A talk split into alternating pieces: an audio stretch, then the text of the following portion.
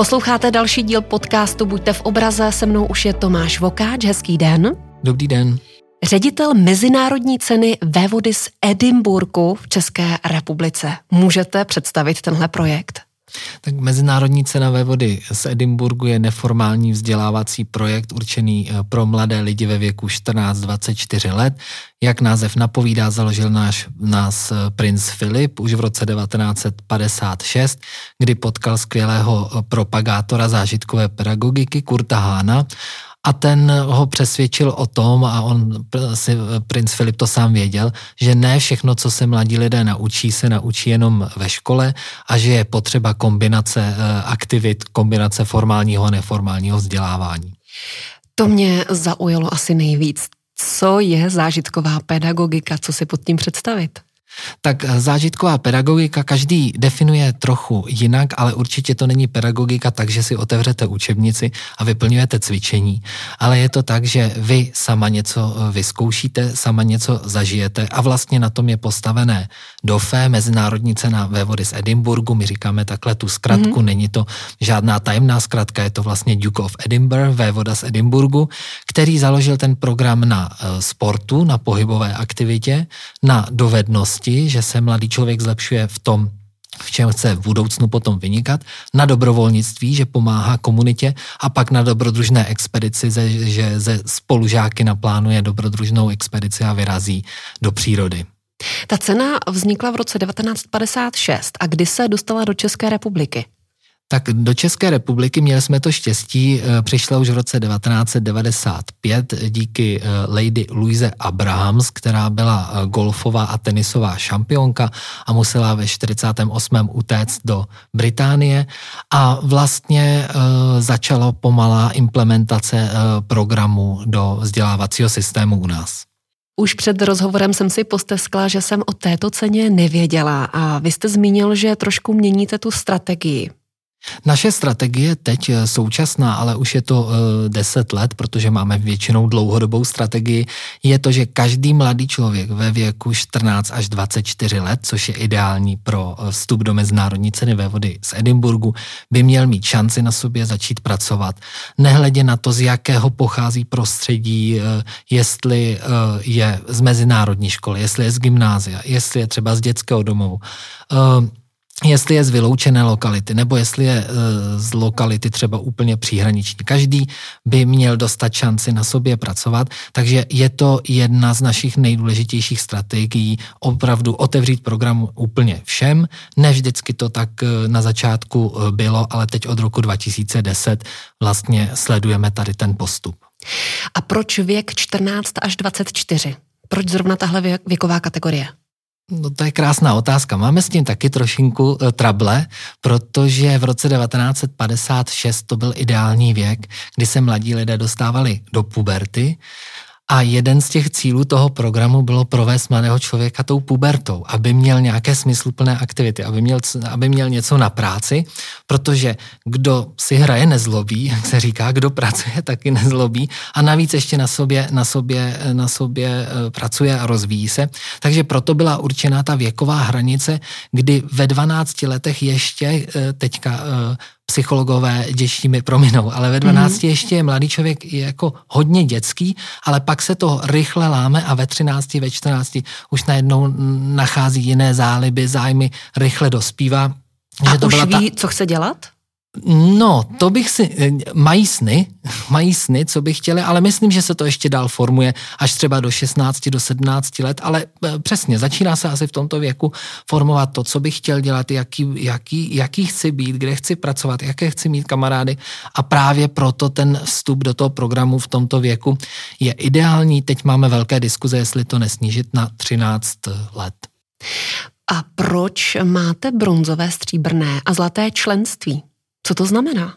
Tak e, máme jako olympijské hry e, tři úrovně. Bronz znamená, že si těm aktivitám věnujete minimálně 6 měsíců. Takže 6 měsíců každý týden, minimálně 60 minut v, v týdnu e, někde sportujete nebo děláte pohyb. Protože máme tam i účastníky, účastnice, kteří nikdy nedělali žádný sport, žádný pohyb, takže může to být třeba i turistika. Někde rozvíjíte svoji dovednost, eh, někde dobrovolničíte, pomáháte v domovech seniorů. Mm, naši účastníci doučují třeba mladší spolužáky, učí angličtinu ve školkách a tak. A pak se kontinuálně připravují na, eh, kontinuálně připravují na expedici a vlastně těch 6 měsíců je ten bronz, kdy oni se tomu musí věnovat. Stříbro je 12 měsíců a zlato 18 měsíců, takže je to o vytrvalosti a zároveň je to i o cílech, které si stanoví, protože oni by měly být přesné, jasné, měřitelné a máme to vlastně odlišené takto, uh, takto uh, podle úrovní, které odpovídají času. Musím projít všechny ty úrovně, anebo můžu jít rovnou do zlaté úrovně, pokud budu chtít? Ne, můžete, můžete skočit rovnou do zlaté úrovně. 18 měsíců je opravdu velká doba. Já vždycky říkám, ať si dospělí sami řeknou sami, jestli 18 měsíců u něčeho vydrží, třeba chodit běhat nebo rozvět nějakou dovednost, hrát na klavír, cizí jazyk. Eh, je tam jedno kritérium, že na to zlato vstupují mladí lidé v 16 letech. Mm-hmm. A pak jste mluvil o nějakých expedicích tak eh, expedice jsou jak na bronzové, na stříbrné, tak na zlaté úrovni. Ta expedice je doopravdy to, že na zlatu mladý člověk ve skupině osmi stráví minimálně tři noci uh, ve stanu, ve volné přírodě a čtyři mm-hmm. dny. Jsou tam přísná kritéria, musí si uvařit jedno teplé jídlo denně, musí uh, mít nějakou pohybovou aktivitu minimálně 6 hodin v rámci toho A je dne. tam sám?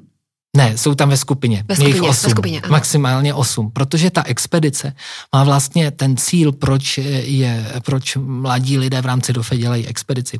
Není jenom o tom, že je to zdravý životní styl a uh, pobyt v přírodě, ale je to spolupráce v kolektivu komunikace ze spolužáky. Oni sami musí tu expedici naplánovat, naplánovat si trasu, mít dostatek jídla, nesmí si nikde kupovat během té expedice další jídlo, mít dostatek vody, což většinou nemají, protože to podcení a myslí si, že litr vody na den stačí a on nestačí. Mít přesně naplánovanou tu trasu, mít dobré vybavení a vlastně posiluje to veškeré ty kompetence, které po dětech nebo mladých lidech chceme, jako je komunikace, poznání slabých silných stránek, odpovědnost. V rámci těch expedic mladí lidé t- eh, také musí plnit nějaký projekt, nebo eh, něco ještě dalšího vykonat. Musí to být nějaké cílené úsilí. To znamená, často uklízí třeba přírodu od odpadků, mm-hmm. nebo, eh, nebo zkoumají tu krajinu, kde jsou, zaznamenávají nové body do map a podobně. Takže je to taková komplexní expedice, na kterou se eh, připravují pomocí expedičníka. My mu říkáme, je to vlastně učitel vedoucí, který je připravuje na expedici. Ty expedice jsou většinou v České republice, anebo mohou vyrazit i do zahraničí? Mohou vyrazit kamkoliv, eh, hodně jich v České republice, ale hodně jich i v zahraničí, protože DOFE je globální neformální vzdělávací program, působíme ve 130 zemích světa, takže měli jsme teď expedici na Tenerife, eh, byla expedice na Fajerských ostrovech, byla expedice eh, v Rumunsku, v roce 2016 byla expedice v Himalájích, kde vlastně gymnazisti z eh, plzeňského gymnázia jeli eh, do Himalají, hmm. byla to obrovská eh, výzva, ale vlastně můžou si klást jakékoliv cíle. Na té bronzové je dobré tu expedici udělat u nás, 65% mladých lidí, kteří jsou v DOFE zapojení, nikdy e, nebyli na kopci za e, svým domem, takže e, pro ně expedice je velká výzva. Teď nechci říkat, že je větší pro holky nebo pro kluky, ale když nesete 20-kilový batoh na zádech, tak najednou zjistíte, že je to výzva, je to něco, co jste si nedovedli představit. Takže my vlastně doporučujeme, aby ta expedice první na bronzu byla třeba tady a na stříbro a na zlatu už se můžeme posunovat dál. Pochopila jsem, že komunikujete i s dalšími organizacemi po celém světě. Tak jak si vede Česká republika oproti, já nechci říkat konkurenci, ale ve srovnání s dalšími organizacemi? Tak já se nechci chlubit, ale vedeme si skvěle. v rámci Mezinárodní ceny vévody z Edinburgu vlastně v České republice, co se týče zapojených eh, mladých lidí a studentů a žáků, jsme pátí eh, v našem regionu. My máme region ještě spojený eh, s vlastně Evropa a s arabským světem, překvapivě možná pro, hmm. pro některé, ale kolegové jsou úplně v pohodě. A e, vlastně e, musím říct, že se nám daří, daří dobře. Je to díky obrovské síti v České republice zapojených škol, pedagogů, učitelů, e, a vlastně pracovníků z mládeží, protože jich přes tisíc a e, těch mladých lidí zapojených do, DOVE, do DOFE bylo v roce 2021 e, kolem 6 tisíc, tak to je jako velký počet i na, na, na Evropu, takže ve srovnání si vedeme velmi dobře. A chcete ta čísla navyšovat? Tak máme ambiciozní cíle.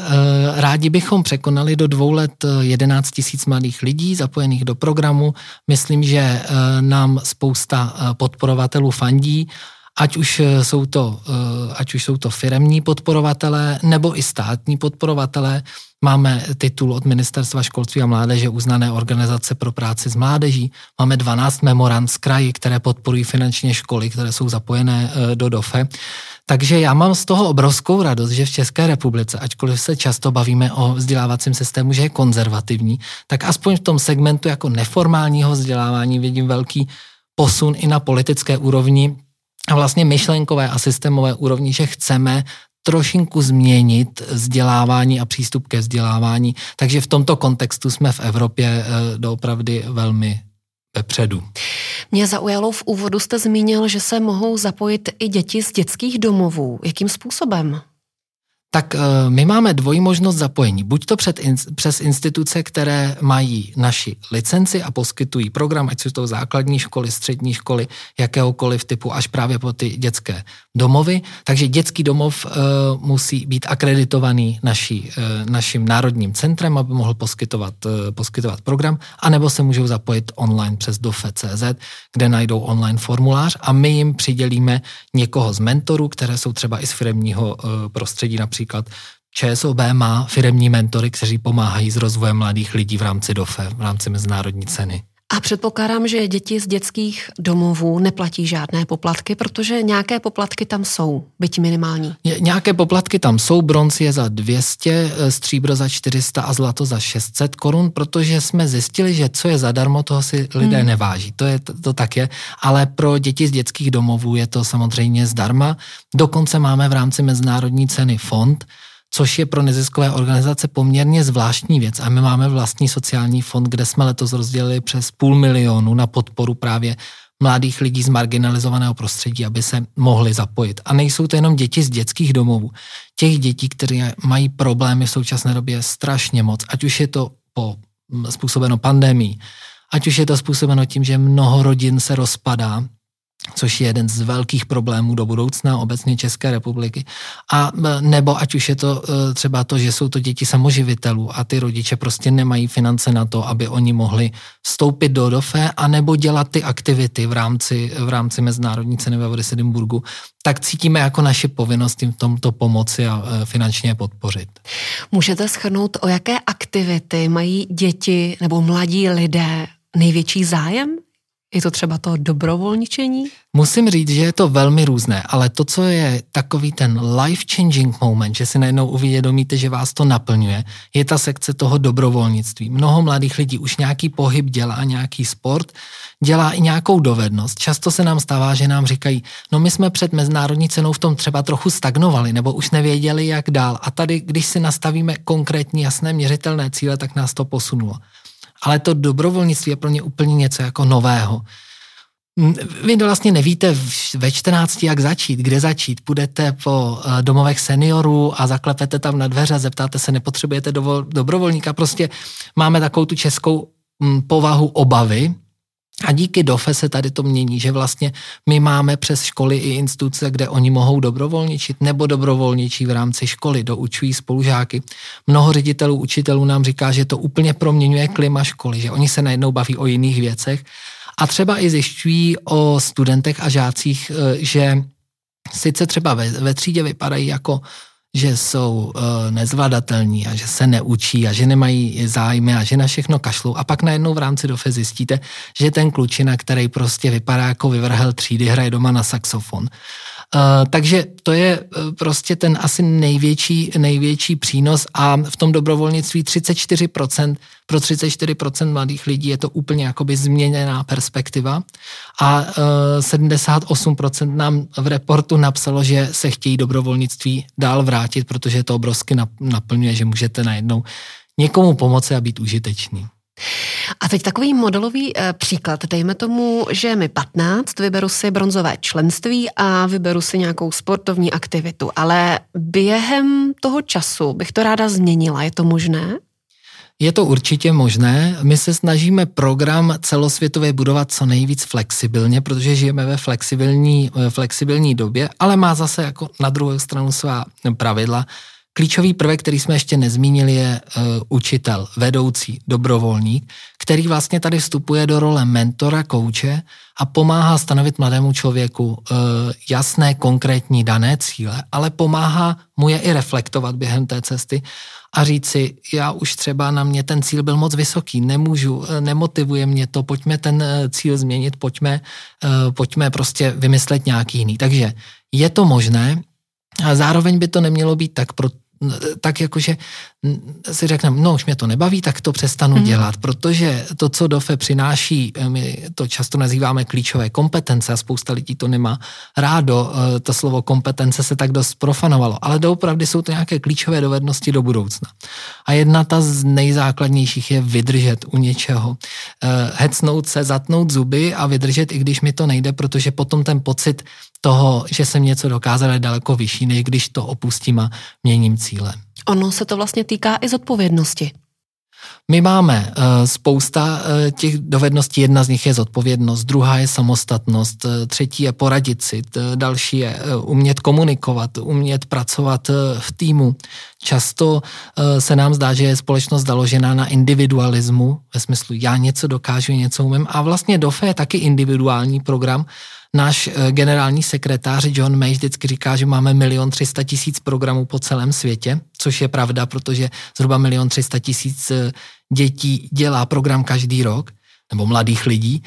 Ale na druhé straně vedle té individuální stránky a toho rozvoje tam je ta společná, ta expedice, kde eh, se ukáže, jak je strašně důležité spolupracovat.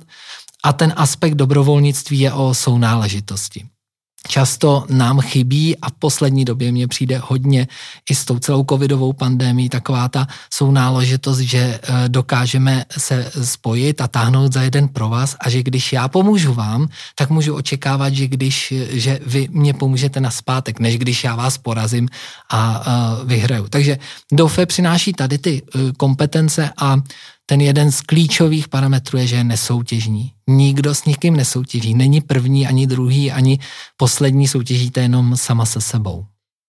A když vlastně zemřel král Filip, který tu cenu založil, tak kdo takzvaně drží takovou tu ochranou ruku nad tou mezinárodní cenou vévody z Edinburgu? Tak teď vás musím opravit, on král nebyl, on byl princ Filip, protože máme jenom princ, královnu. Ano. Ale král, dá se očekávat, že král bude a to bude princ Charles.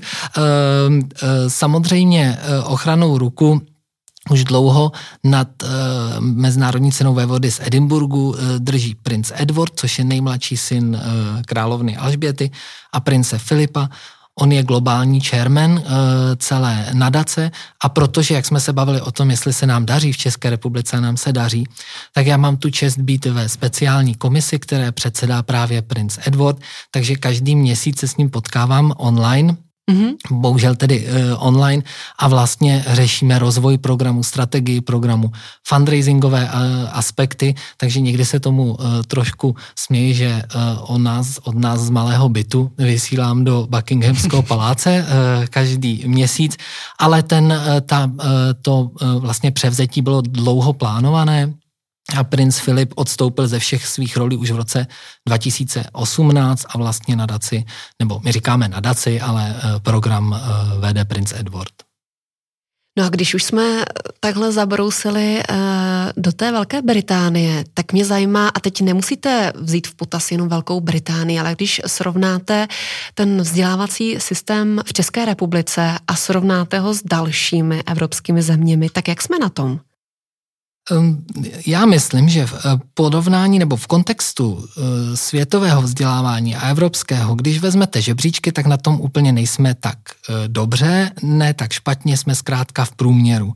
Ale záleží, co očekáváme od vzdělávacího systému, protože jsou vzdělávací systémy, které vykazují velkou míru v úspěchu v závěrečných zkouškách, jako je třeba v Ázii, Japonsko, Korea. Jedna zkouška rozhodne o vašem osudu. Uděláte, máte skvělou kariéru, neuděláte, bohužel. A pak jsou vzdělávací systémy, které se úplně obrátily, jako jsou skandinávské země a my někde oscilujeme mezi. Myslím si, že, že eh, v celosvětovém srovnání si stojíme dobře, v evropském srovnání máme co dohánět, ale já mám takovou, takovou myšlenku, že covid ukázal, co by jsme mm. se na co by jsme se měli věnovat, čemu by, čemu by se vlastně děti měly věnovat, co by se měli učit. Rodiče najednou zjistili, co všechno se učí nepodstatného ve školách a co všechno se učí podstatného, jak strašně moc škola chybí a zároveň, eh, co bychom ve škole chtěli a co očekáváme vlastně na výstupech, jaký, jaký by ten mladý člověk, ten žák, student měl být, když vyjde základní, střední školu, eh, když vyjde vysokou školu. Takže máme velkou cestu před sebou. Já se ještě obloukem vrátím k tomu úvodu, kdy jsme mluvili o zážitkové pedagogice. Dá se implementovat zážitková pedagogika do českého školství? Tak dá se, eh, myslím, že Mezinárodní cena ve z Edinburgu je toho krásným příkladem, protože my vlastně propojeme formální a neformální vzdělávání, zážitkovou pedagogiku, že najednou učitelé pracují jinak eh, s mladými lidmi, jdou s nima na expedice, tráví s nima čas eh, tím, že je mentorují, koučují, není to frontální vyučování. A je spousta dalších kolegů a organizací, kteří takto prostupují do vzdělávacího systému a já musím říct, že vlastně školy v tomto jsou poměrně otevřené a celý ten vzdělávací systém velmi jakoby responsivní, že to není nějaká bariéra, že to není nějaká bitva, že my neříkáme, že se má učit jenom zážitkově, hmm.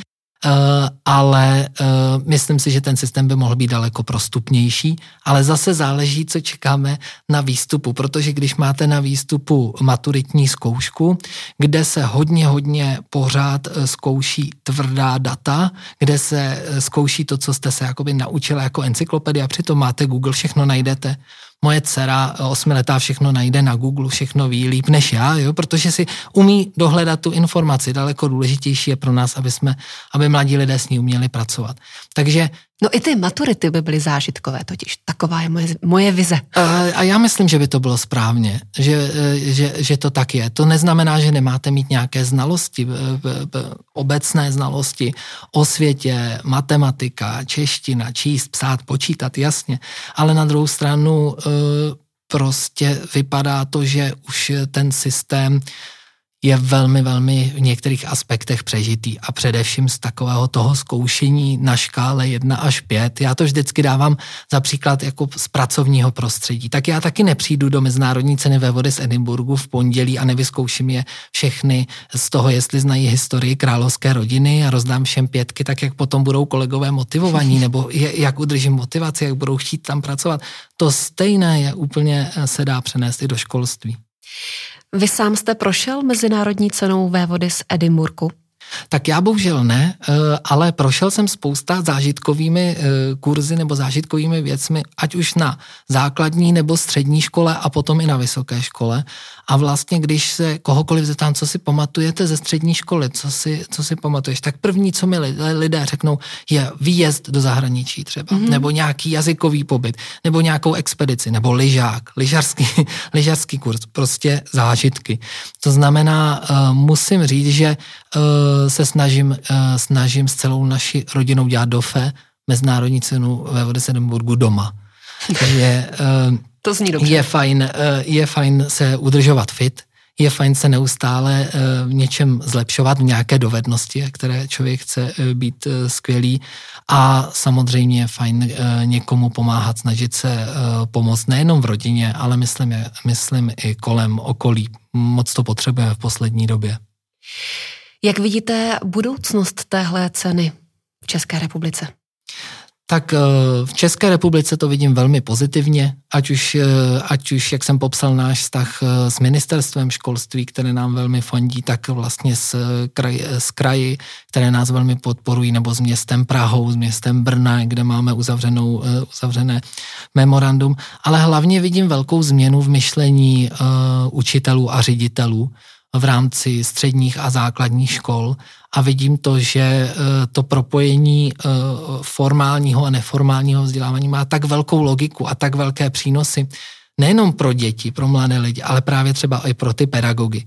My očkolíme zhruba 530 eh, učitelů ročně a ta zpětná vazba díky eh, mému skvělému týmu a kolegům je fantastická, že oni najednou zjistí, že eh, třeba můžou pracovat s žáky jinak. Nebo nám říkají, je, to jsem přesně, proto jsem šel studovat pedagogiku, abych pracoval se eh, studenty takto.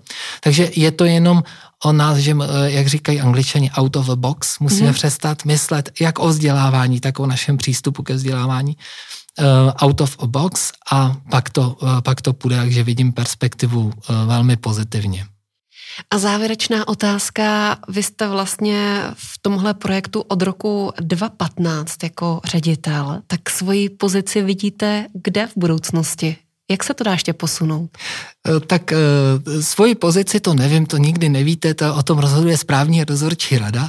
E, ne, dělám si legraci. E, já samozřejmě, e, protože se e, ten systém takto mění a celé vzdělávání se mění a pracuji pro organizaci, která je globální, tak pořád máme perspektivu, pořád e, nejsme ještě ani na jednom procentu zapojených mladých lidí do DOFE v České republice a ve spousta zemích ani celosvětově. Takže mi přijde, že máme co dělat eh, a máme se na co těšit a musím říct, že ta práce je skvělá, protože eh, když eh, vidím co se děje třeba ve zdravotnictví nebo někde, kolik, eh, li, eh, kolik vlastně lidí, kteří dělají skvělou, prospěšnou práci, musí snášet nenávisti a ošklivých slov od ostatních lidí. A my třeba žijeme ve světě v rámci Mezinárodní ceny ve vody Sedemburgu, nám se nestává, že by nám někdo psal, že uh, děláme ošklivě tu práci nebo nám psal ošklivé věci na, na naše sociální sítě a podobně. A ono se vám prostě pracuje skvěle, když pracujete uh, s lidmi, kterých je České republice přes tisíc, kteří jsou jakoby nadšení a plní elánu a chtějí udělat nějakou změnu a chtějí něco udělat pro naši budoucí generaci. Přeci jen jste mě ještě inspiroval k teď už opravdu závěrečné otázce, ale napadá vás nějaký hezký příběh nějakého dítěte, mladého člověka, který si prošel právě touhle cenou? Já vám řeknu příběh, který, eh, který je o více dětech a jsou to z dětského domova eh, v Těrlicku. Eh, jsou to kluci, většinou kluci, kteří tam jsou a nemusím vůbec říkat, že to nejsou úplně hodní kluci, když to zjednoduším, když to řeknu eufemisticky. A i tyhle ty neúplně hodní kluci se zapojili do DOFE, protože tam mají skvělé vedoucí a nedávno vlastně pomáhali stejně starým vrstevníkům na vozíčku projít aspoň část expedice. A vlastně to si myslím, že úplně signifikantní pro to, co děláme tady, že Nezáleží na tom, z jakého jste prostředí, nezáleží na tom, z, odkud pocházíte, jakou máte tu startovací čáru.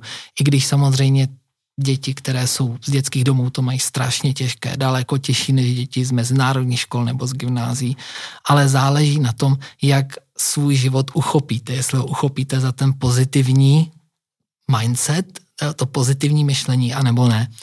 A vlastně uh, tak příběh těch kluků, že oni, a s nimi se život vůbec nemazlil, hmm. ale oni se pořád snaží to chytit za pozitivní konec, tak to je jeden z těch, který mě vlastně naplně odpovídá i na vaši otázku, hmm. proč bych chtěl uh, dál v DOFE uh, se realizovat i se svým skvělým týmem.